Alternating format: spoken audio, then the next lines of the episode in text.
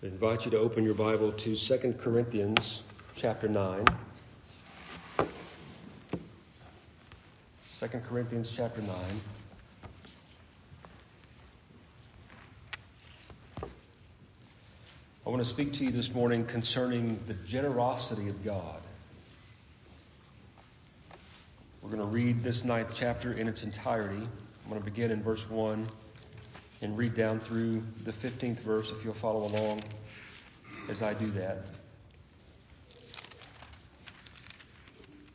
Paul says this in verse 1 concerning the ministering to the saints. It is superfluous for me to write to you, for I know your willingness, about which I boast of you to the Macedonians, that Achaia was ready a year ago, and now your zeal has stirred up the majority. Yet I have sent the brethren, lest our boasting of you should be in vain, in this respect, that, as I said, you may be ready, lest if some Macedonians come with me and find you unprepared, we, not to mention you, should be ashamed of this confident boasting.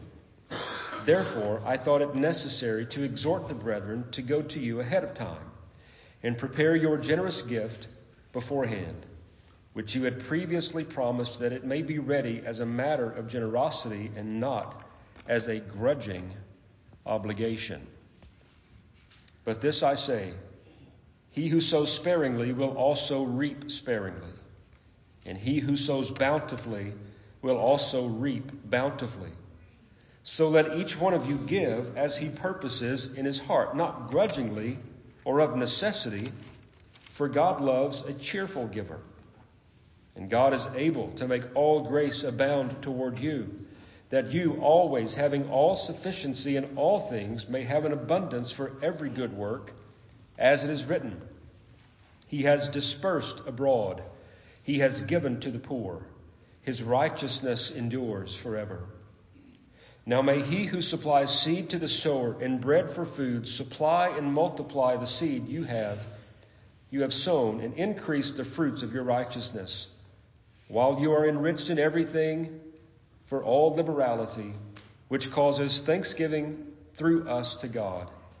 For the administration of this service not only supplies the needs of the saints, but also is abounding through many thanksgivings to God, while through the proof of this ministry they glorify God for the obedience of your confession to the gospel of Christ, and for your liberal sharing with them and all men and by their prayer for you, who long for you because of the exceeding grace of God in you. That gets us all the way down to verse 15, which is really why I had you turn here this morning, where Paul says, Thanks be to God for his indescribable gift. He's saying, Thanks be to God for his unspeakable generosity. We're going to explore this last verse of this after a bit of introduction to the ninth chapter. But first, if you would pause and let's ask the Lord's blessing on it. Our Father, we come to you. We ask, Lord, that you would open your word to our understanding, that you would exalt Christ to his rightful place, and you would do so by your Spirit. We ask it in his name. Amen. Humility and generosity. These two great virtues are to be found in those who profess the name of Jesus Christ. This is the expectation of Scripture on those who name Christ as Savior. Among many other things, and we could turn to Galatians 5 there and read a listing of the fruit of the Spirit. We could peruse our New Testaments and find many other expectations of Christians, of those who are walking and living and following the example of the Lord Jesus Christ. But these two I'm coupling together this morning humility and generosity because of the things that they share in common. The last verse of this ninth chapter has to refer to one of two things. It either refers to the grace given to the Corinthian church to be generous to those poor Christians in Jerusalem, or it refers to something far greater. I'm going to tip my hand early on. I think it refers to something far greater. So, humility and generosity have these things in common. This is where I want to begin. Both are completely unnatural and must be worked in us by the grace of God, by His Spirit, through the Word. The natural man, being yet unborn and alive to the things of God, can make no sustained progress in either of these areas. Neither humility nor generosity will mark him or her long term. Both of these, humility and generosity, are evidences of true saving faith.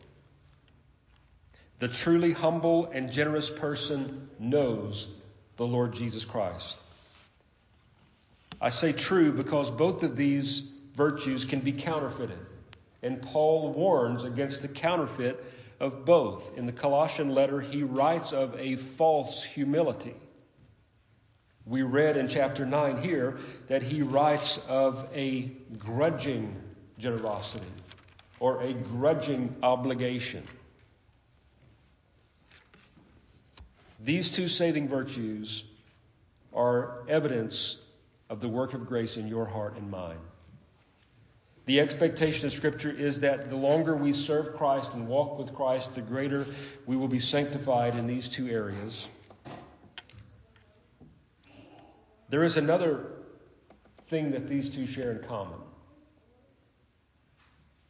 Only these two virtues have great example attached to them, both of them by Paul. let me see if I can explain what I mean.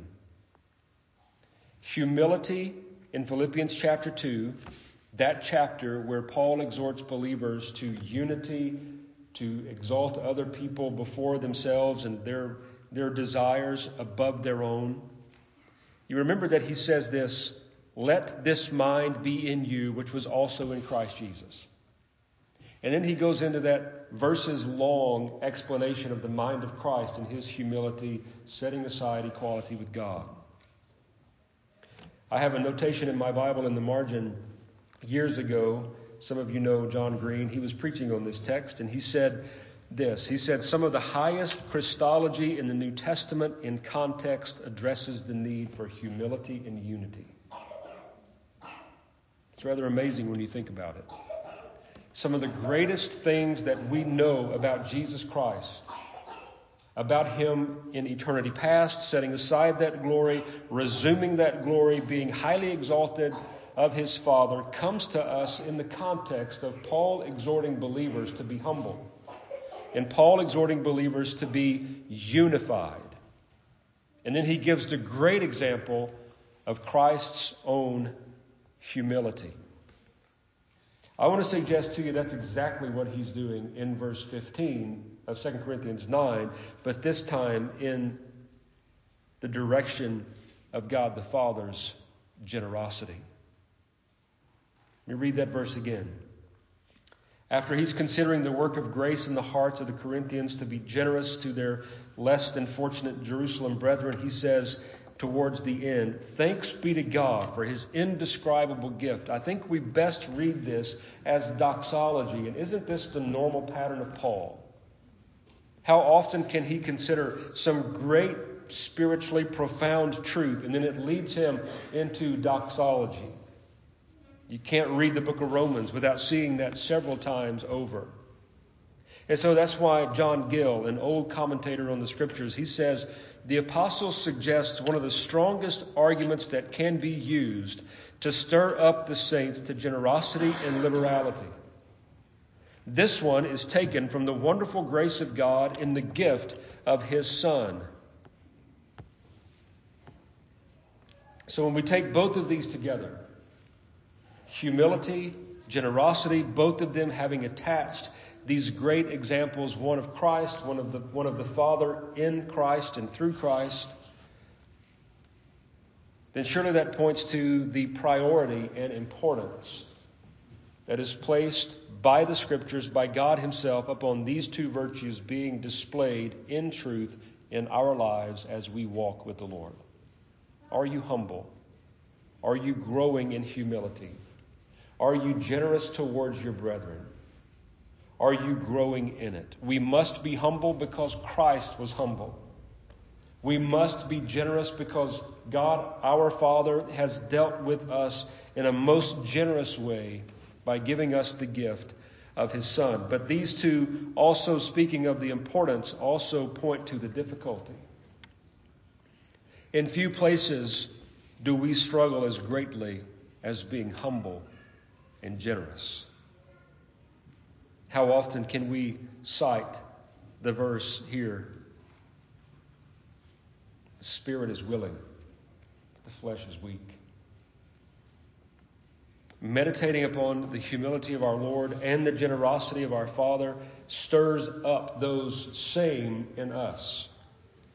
Both speak of the great love with which we have been and are being loved.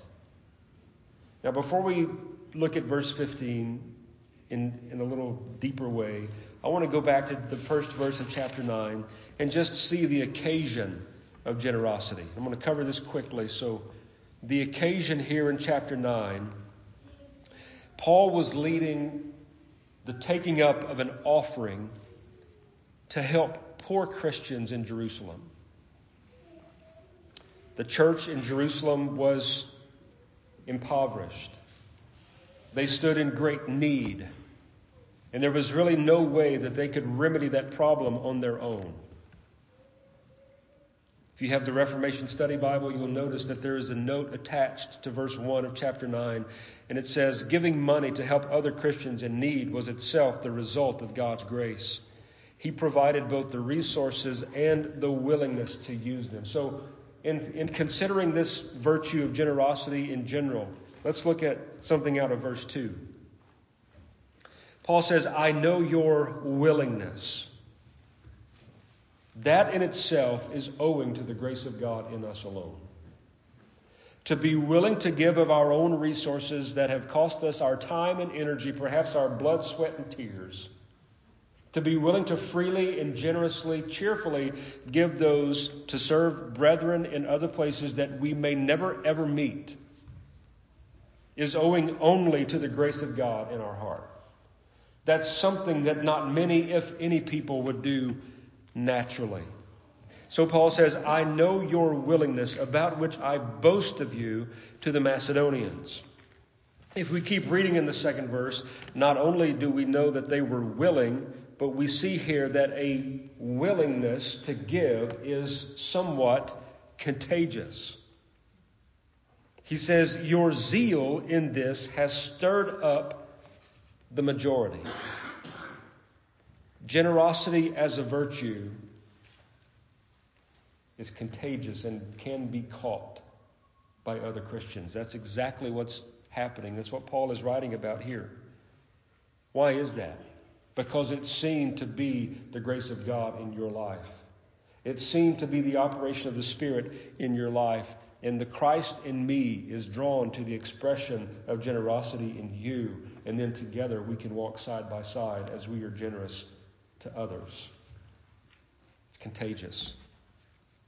But at the same time, notice what Paul says in verse 5 concerning this generosity or willingness to give. In the fifth verse, he speaks of exhorting. Therefore, I thought it necessary to exhort the brethren to go to you ahead of time and prepare your generous gift. This type of generosity must be encouraged. And as with any virtue, it is something that we must continually fan the flame of. Any work of grace in my heart or yours, if it is not continually fed by the truth of Scripture and then acted upon, will dwindle. That's why we are continually at the help of the Spirit of God, and we need to recognize that.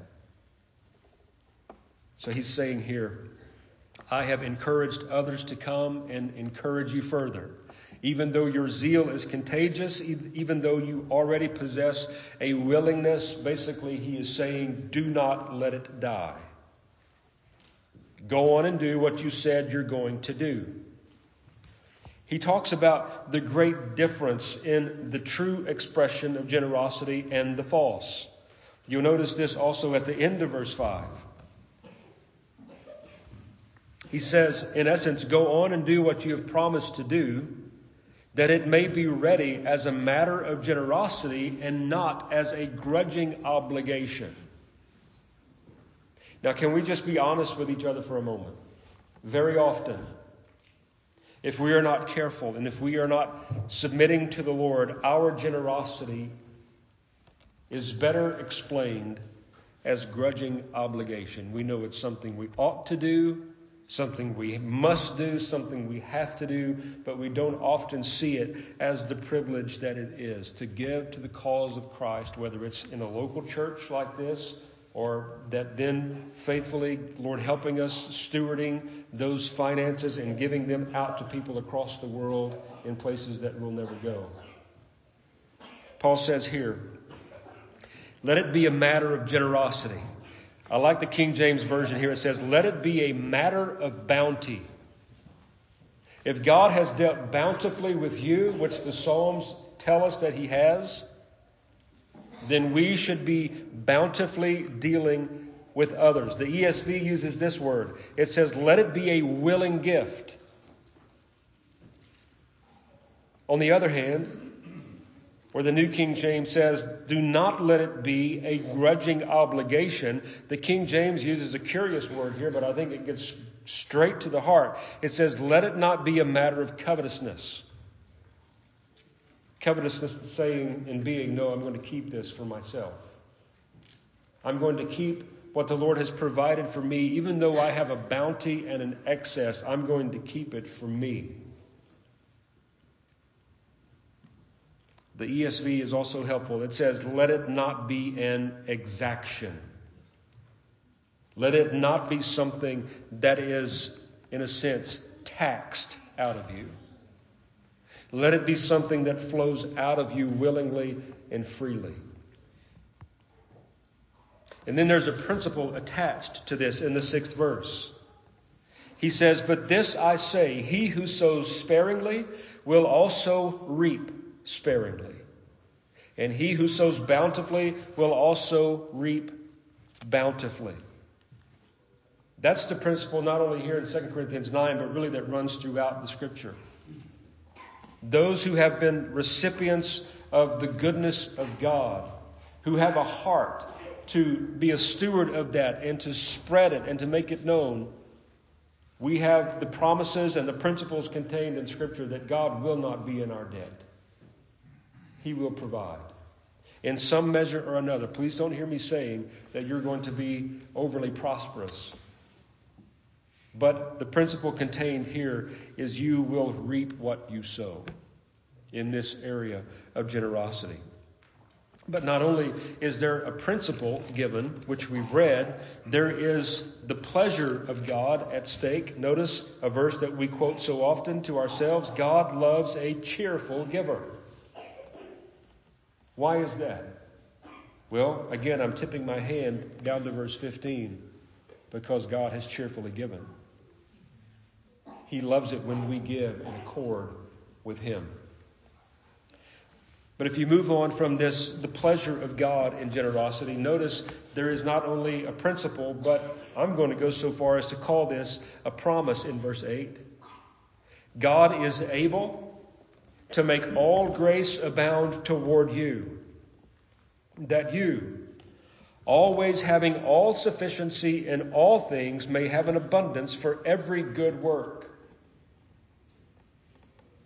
Some would paraphrase this this way You and I cannot outgive God.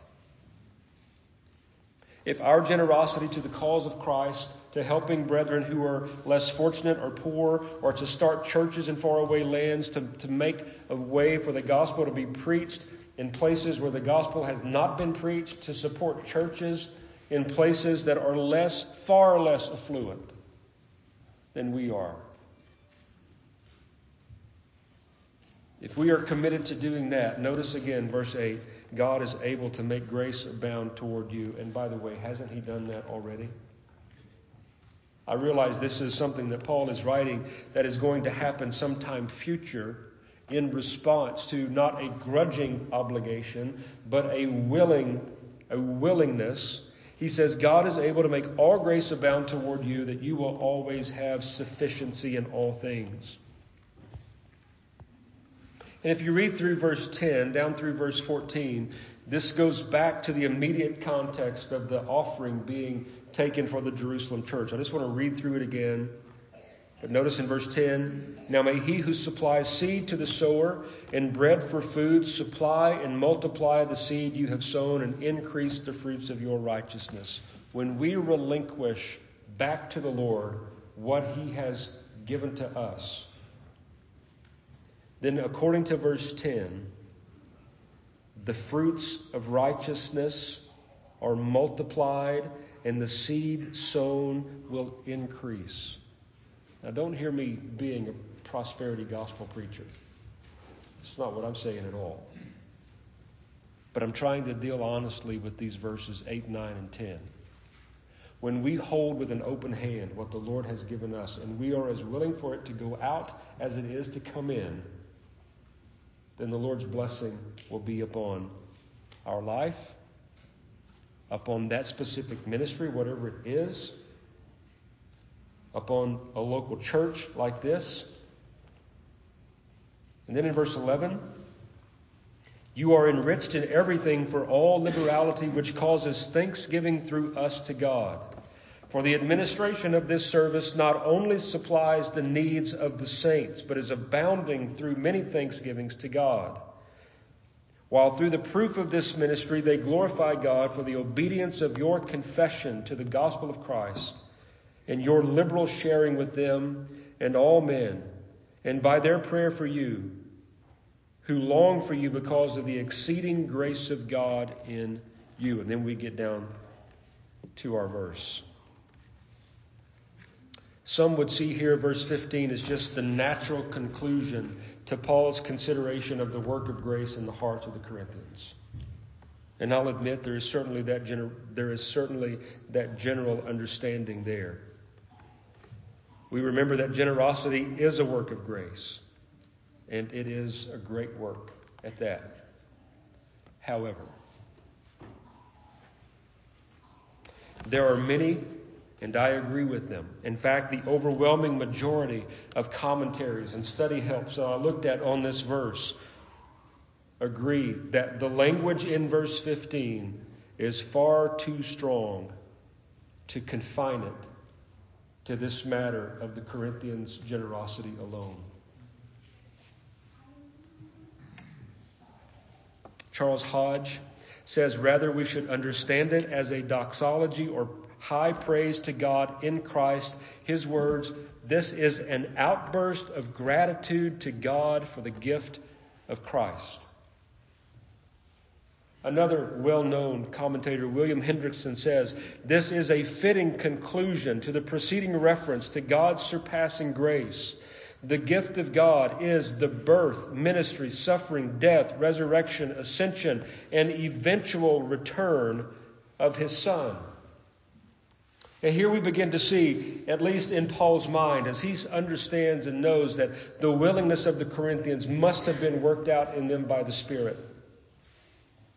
Their zeal, which has been contagious to other regions, must have been worked out by the Spirit. He goes on and he says, This is such a cause for great thanksgiving in us to God. And by the time he gets down to the end of it, he says, Thanks be to God for his indescribable gift. And the language that is too strong to not be a reference to Christ is this one word indescribable. It's only found one time in all the New Testament. The King James renders it unspeakable. The ESV says inexpressible. Albert Barnes, commenting on this, says the idea is that no words can properly express the greatness of the gift bestowed on man. It is higher than the mind can conceive, it is higher than language can express. That's the greatness of this word. It must refer to something other than the grace of God given to the Corinthians to be able to help poor brethren. Surely it refers to that in part. But if we see this as doxology and we remember that Jesus himself referred to himself as the gift of God. You might remember in John chapter 4 where he encounters the woman at the well. In his conversation with her, she asks the question. She's curious as to why this Jewish man is having any dealing with her, a Samaritan woman. She says, How is it that you, a Jew, ask a drink from me, a Samaritan woman? For Jews have no dealings with Samaritans. And how did Jesus respond to her?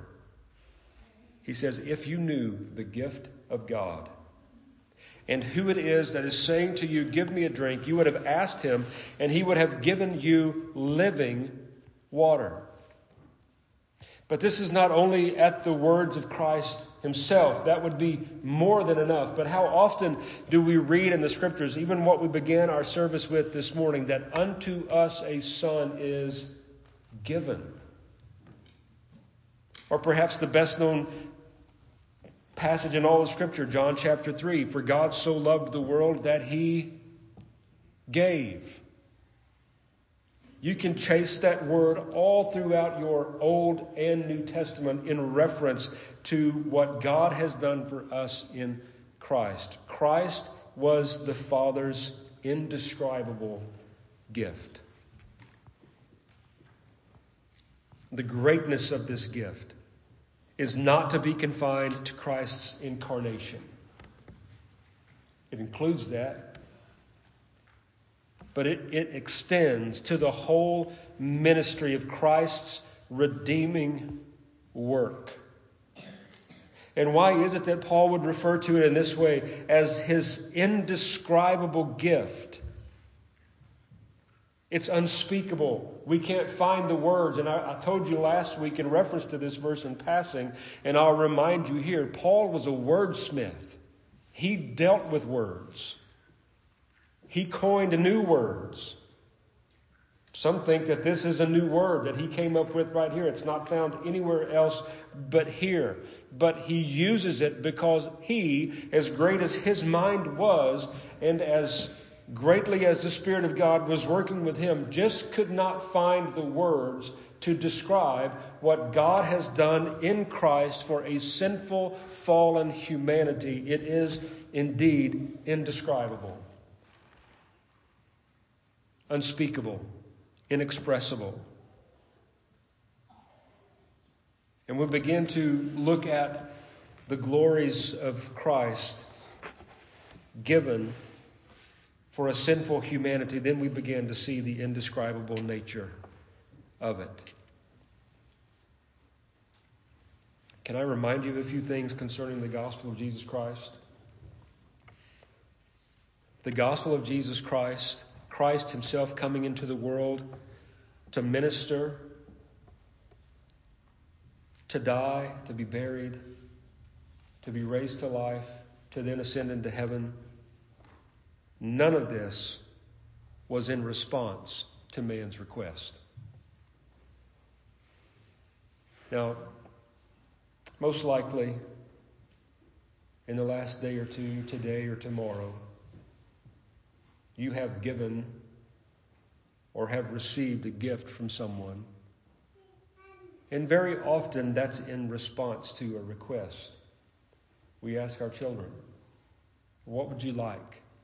as an expression of my love for you, what gift would you like? Now, that doesn't mean that we're always going to give what they request, but we at least make that very often a possibility. The gift of Christ was not in response to any sort of request at all. That's why it's indescribable.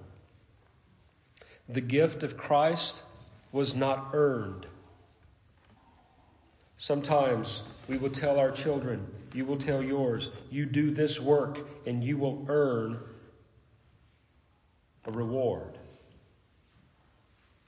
This gift of Christ given to us by the Father was not earned. And in that sense, it's indescribable.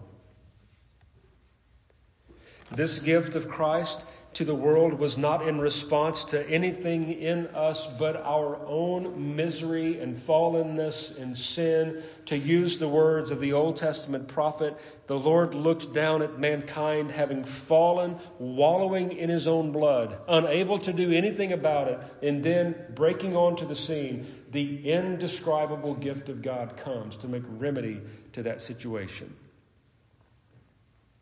We're reminded of that in verses, I hope, in the Lord's good time soon to begin to go through the book of Ephesians. We're reminded of that in those early verses where Paul writes, having predestined us to adoption as sons by Jesus Christ, according to, I want to leave that blank for just a bit. According to what? According to what? Paul says, according to the good pleasure of his will.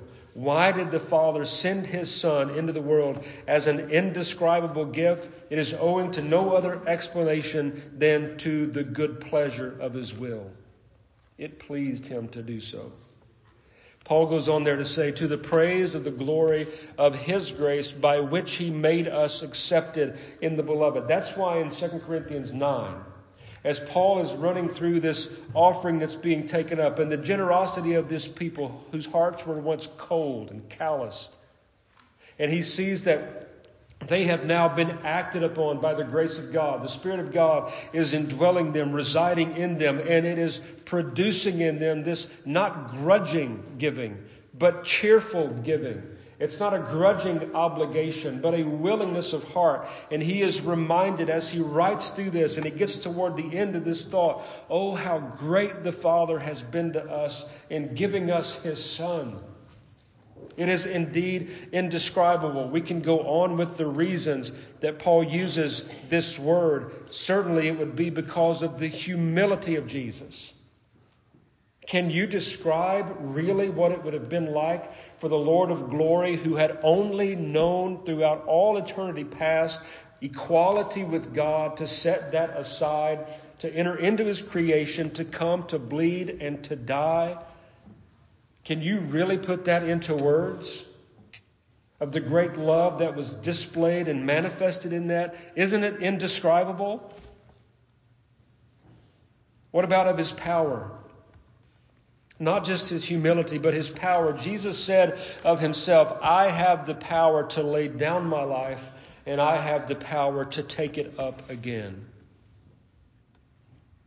Who else but the Son of God could say that? Who else but the Son of God with such confidence could lay down a life and then three days later take it again? And I realize the scripture attests the resurrection of Christ to both the Father and the Son.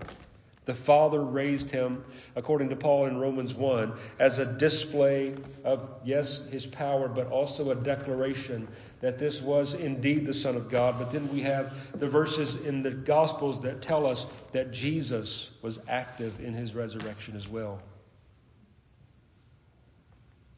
So it's indescribable because of his humility, his power, because of his love.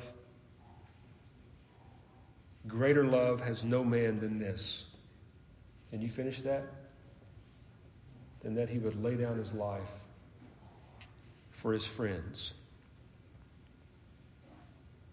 Indescribable. This is the gift of the Father to us. The scriptures tell us that God is love, unequivocally. And since He is love, He has made that love known to us in Christ. We can go on, and I am going to go on for a bit. It is indescribable because of His sufferings. No man ever suffered like Jesus Christ suffered.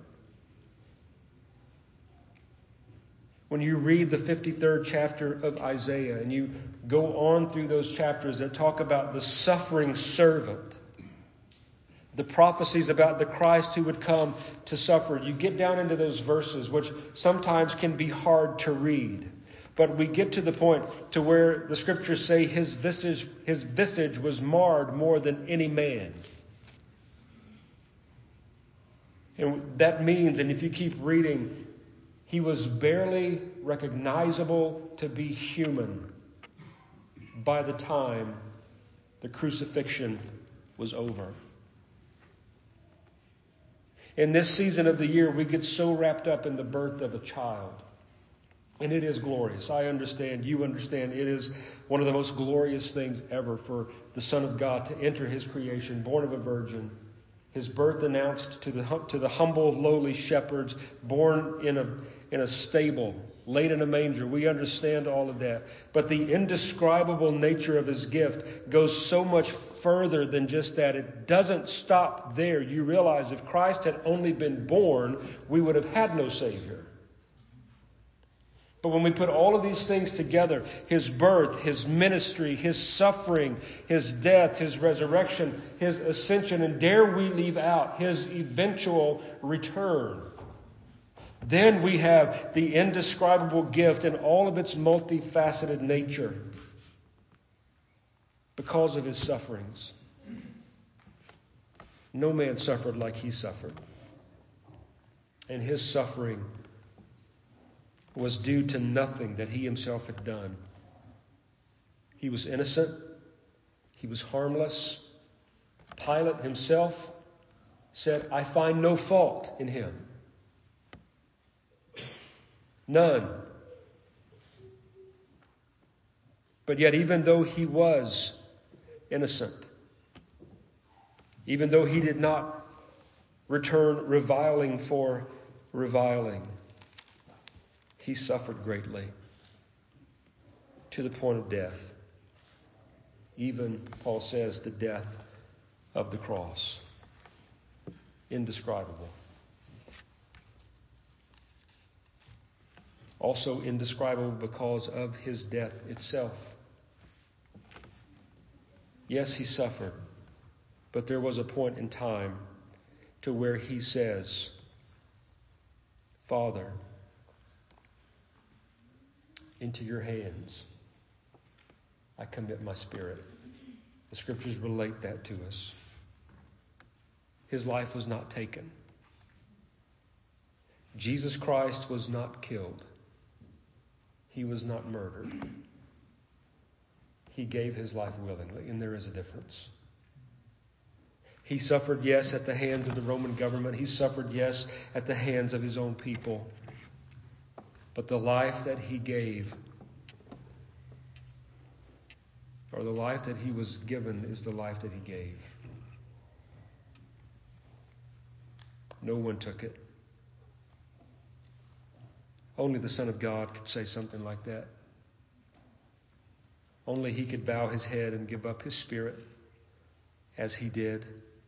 It's indescribable because of the nature of his death, but this indescribable gift given to us by our Father in heaven is also such because of the resurrection of Jesus.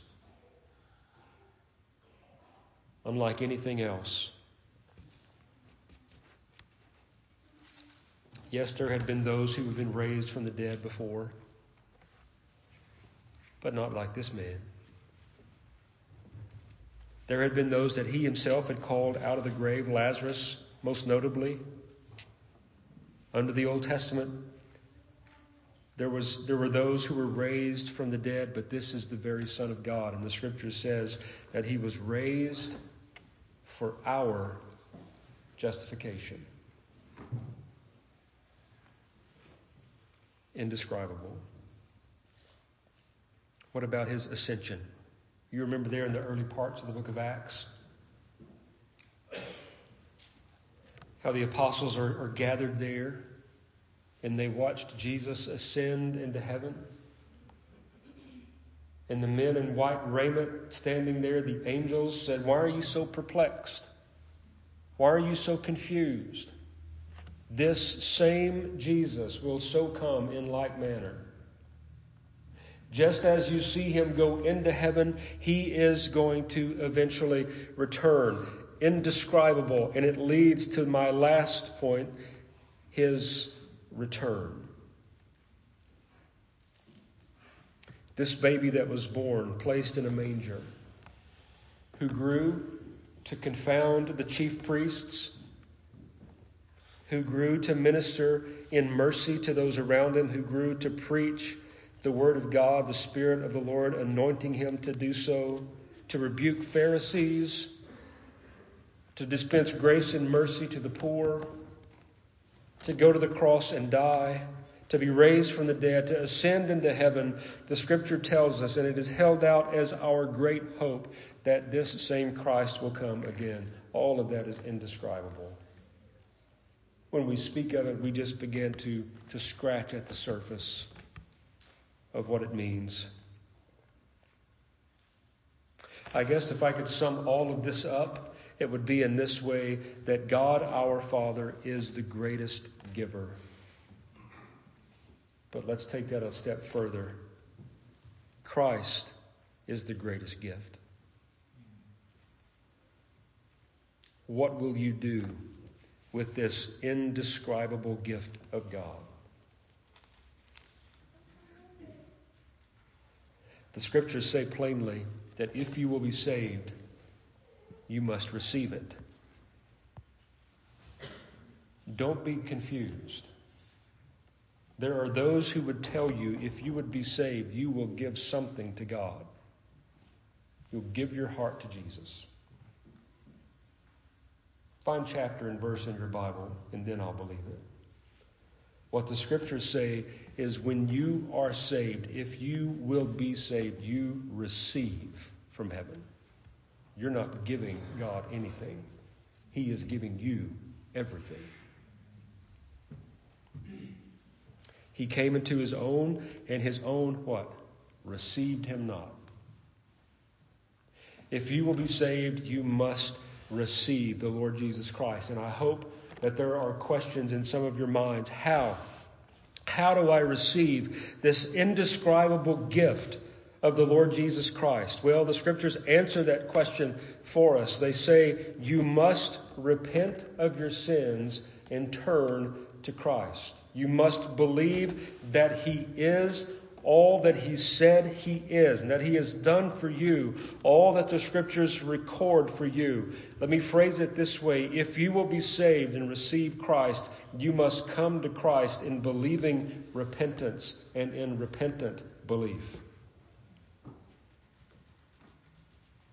If you will do that, I can say on the authority of the scriptures that he will save you. He will not turn you away. He will not hold out his arm to you. I realize there's great mystery here. Yes, the Lord has to be operative according to the good pleasure of his will. He has to open a heart. He has to give eyes to see. He has to give ears to hear. But at the same time, I can say with all biblical authority behind it, you must come to Christ and receive him.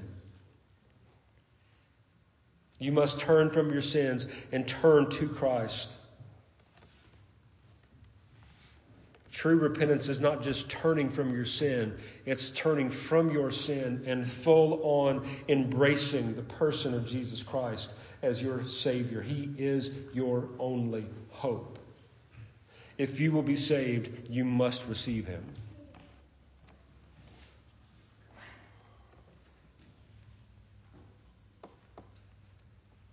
So that's my understanding of this 15th verse. One thing that we haven't dealt with here. We've tried, I've tried to describe the indescribable. And in very many ways, that's a vain attempt. But notice the first word in verse 15 thanks. Thanks be to God for his indescribable gift. Amen. Is your heart full of thanksgiving? Is your heart full of gratitude? Are you completely overwhelmed and overcome when you think that God the Father, according to his good pleasure, not in response to a request, not in response to anything earned, but according to his own good pleasure, gave his Son to redeem a people, and you are numbered in their number. Does your heart just not overflow with rejoicing to God? Can you not see now this doxology of Paul in this 15th verse? Thanks be to God for his indescribable gift. So let me conclude here and just exhort you. And I think on good ground I can go so far as to say beseech, or if you want plain language, beg. Won't you come to Christ? There is no reason to leave this place, to close your eyes and sleep this night, and not be united to Christ by faith.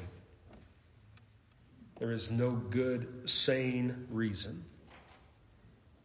Now, there will be many reasons that come into your mind, many excuses, perhaps of delay.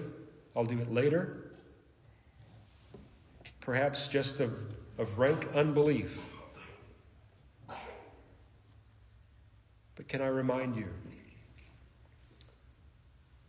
as the old hymn writer said, that time, like an ever rolling stream, bears all its sons away. What is he saying there? Given enough time, you will be just like everyone else if the Lord tarries. Your cold, lifeless body will be placed in a grave. I read something recently, some of you probably have, have read this, concerning, you know, all of the, the fanfare of cultural Christmas, but even what we've been talking about here this morning of the indescribable gift of God.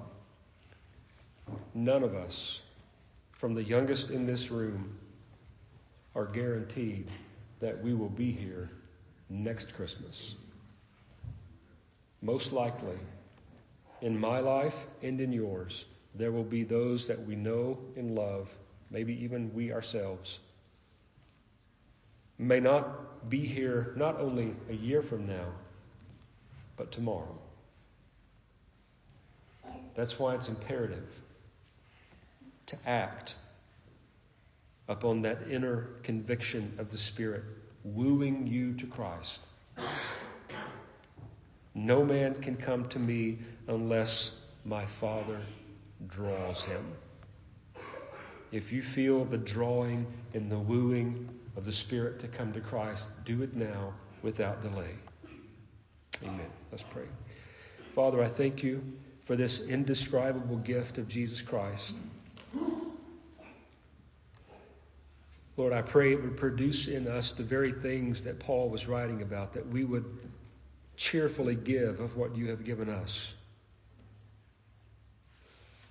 Lord, there's great principle and promise in this chapter. You will provide for your own in some way or another. Very often you use us to provide for our brothers and sisters. But Lord, we don't want to miss the greatest part of this chapter the indescribable gift of God. We're thankful, Lord, our hearts rightly filled with thanksgiving and gratitude when we consider the magnitude of our salvation. What a great salvation you have given us. And Father, I pray